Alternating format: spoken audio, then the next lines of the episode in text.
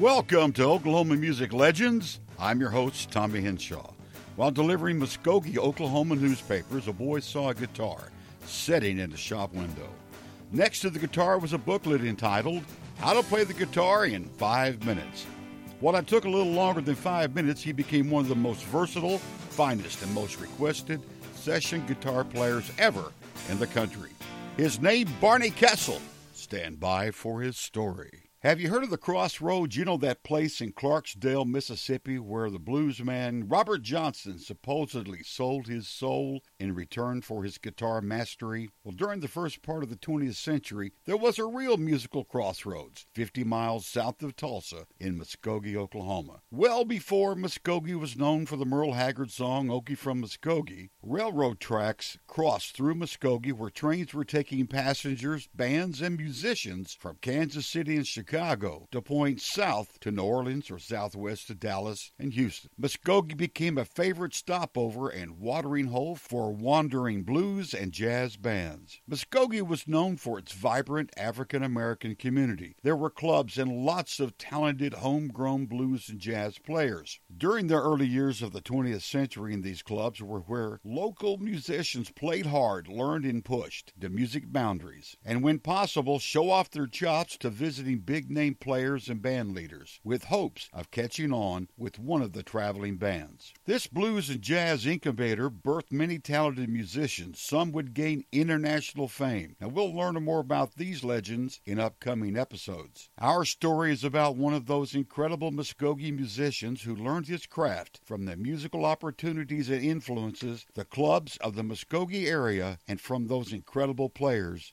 of the day. Barney Kessel, born on October 17, 1923, in Muskogee, Oklahoma, to Eastern European Jewish shopkeepers who lived atop their shoe store at 110 South 2nd. The Kessel's home and shoe shop sat nestled between two of the aforementioned nightclubs. One day, while delivering newspapers on his daily paper route, Barney spied a guitar on display in a store window. He thought it was beautiful. He took his earned monies and bought it. Barney was musically reared in the shadows and eventually took the spotlight in Muskogee's 30s music scene. His subsequent success in jazz further emphasizes the importance of Muskogee's jazz scene to the world. The following is a direct quote from Dr. Hugh Foley's book, Oklahoma Music Guide. If Barney Kessel could grow up and absorb the music he did in Muskogee and then become an original, innovative, and highly regarded jazz guitarist, one must say that Muskogee was genuinely a primary development center of American jazz, where the traditions of jazz were relayed from one generation to another. While the five minute guitar book might have been a disappointment to the young guitarist, he credits his early success from the guitar lessons he took from his Hawaiian guitar teacher in Muskogee and never having to unlearn any of the lessons he was taught by his guitar teacher. Kessel said he also learned to pick his guitar by copying the Western swing musicians he heard on the radio, which we have chronicled in other stories. He began his professional career at 14. He left school and began working with the Elias Ezel Band from 1937 to 1939. Now, he had the distinction of being the only white member in an all black band, playing throughout Oklahoma in all black clubs. The band's leader, Ellis Ezel, wanted Barney to play the same lines that jazz guitar star at the time, Oklahoman Charlie Christian played. In 1939, he left Muskogee, continuing high school in Stillwater. Stillwater, Oklahoma, and playing with the Varsitonians, an OSU dance band. Now, the Varsitonians lovingly hung the name of Fruitcake on Barney because he would practice his guitar 16 hours a day. In 1940, he left Stillwater, moving to Norman, where he played with the Varsity Club band, but he did not return to high school. Later that summer, he got the opportunity to jam with his idol, Charlie Christian. From Oklahoma City, Charlie Christian was considered to be an early important performer on the electric guitar. Honing his skills, Charlie Christian worked hard to become Benny Goodman's featured guitarist. After having the opportunity to play and jam with Charlie on three separate occasions, he realized he was mimicking Charlie Christian's style of play. This concerned him. If he didn't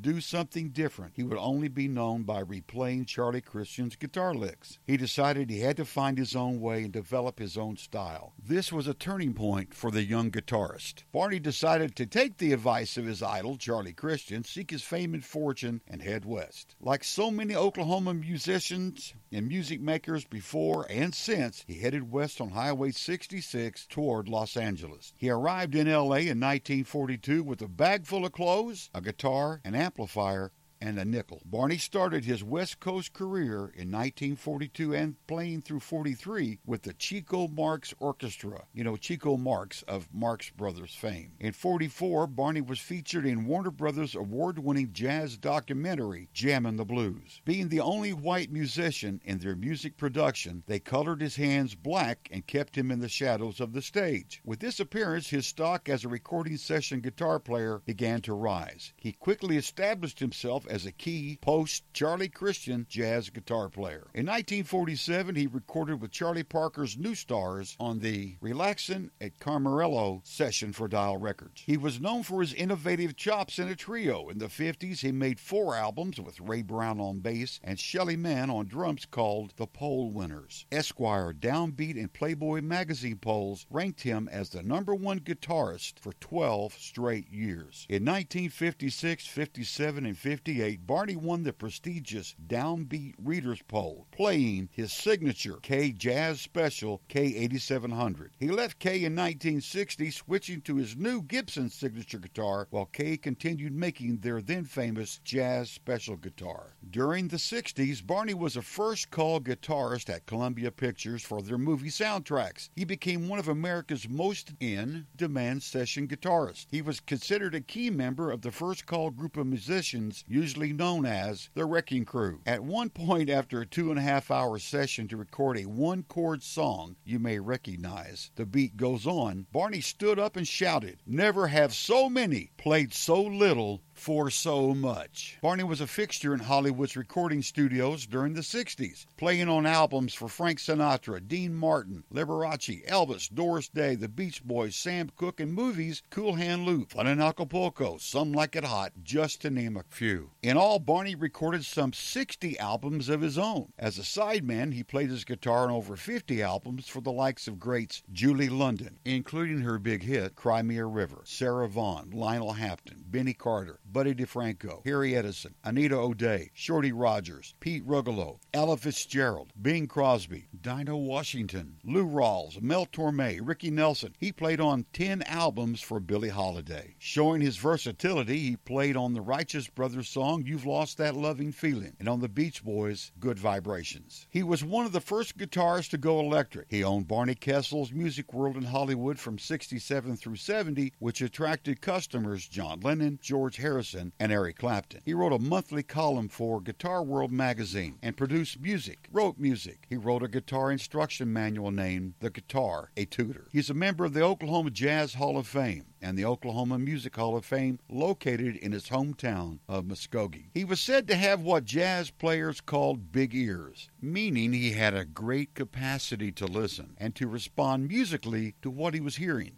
Barney Kessel passed away in his San Diego home in 1992. What a life in music he lived.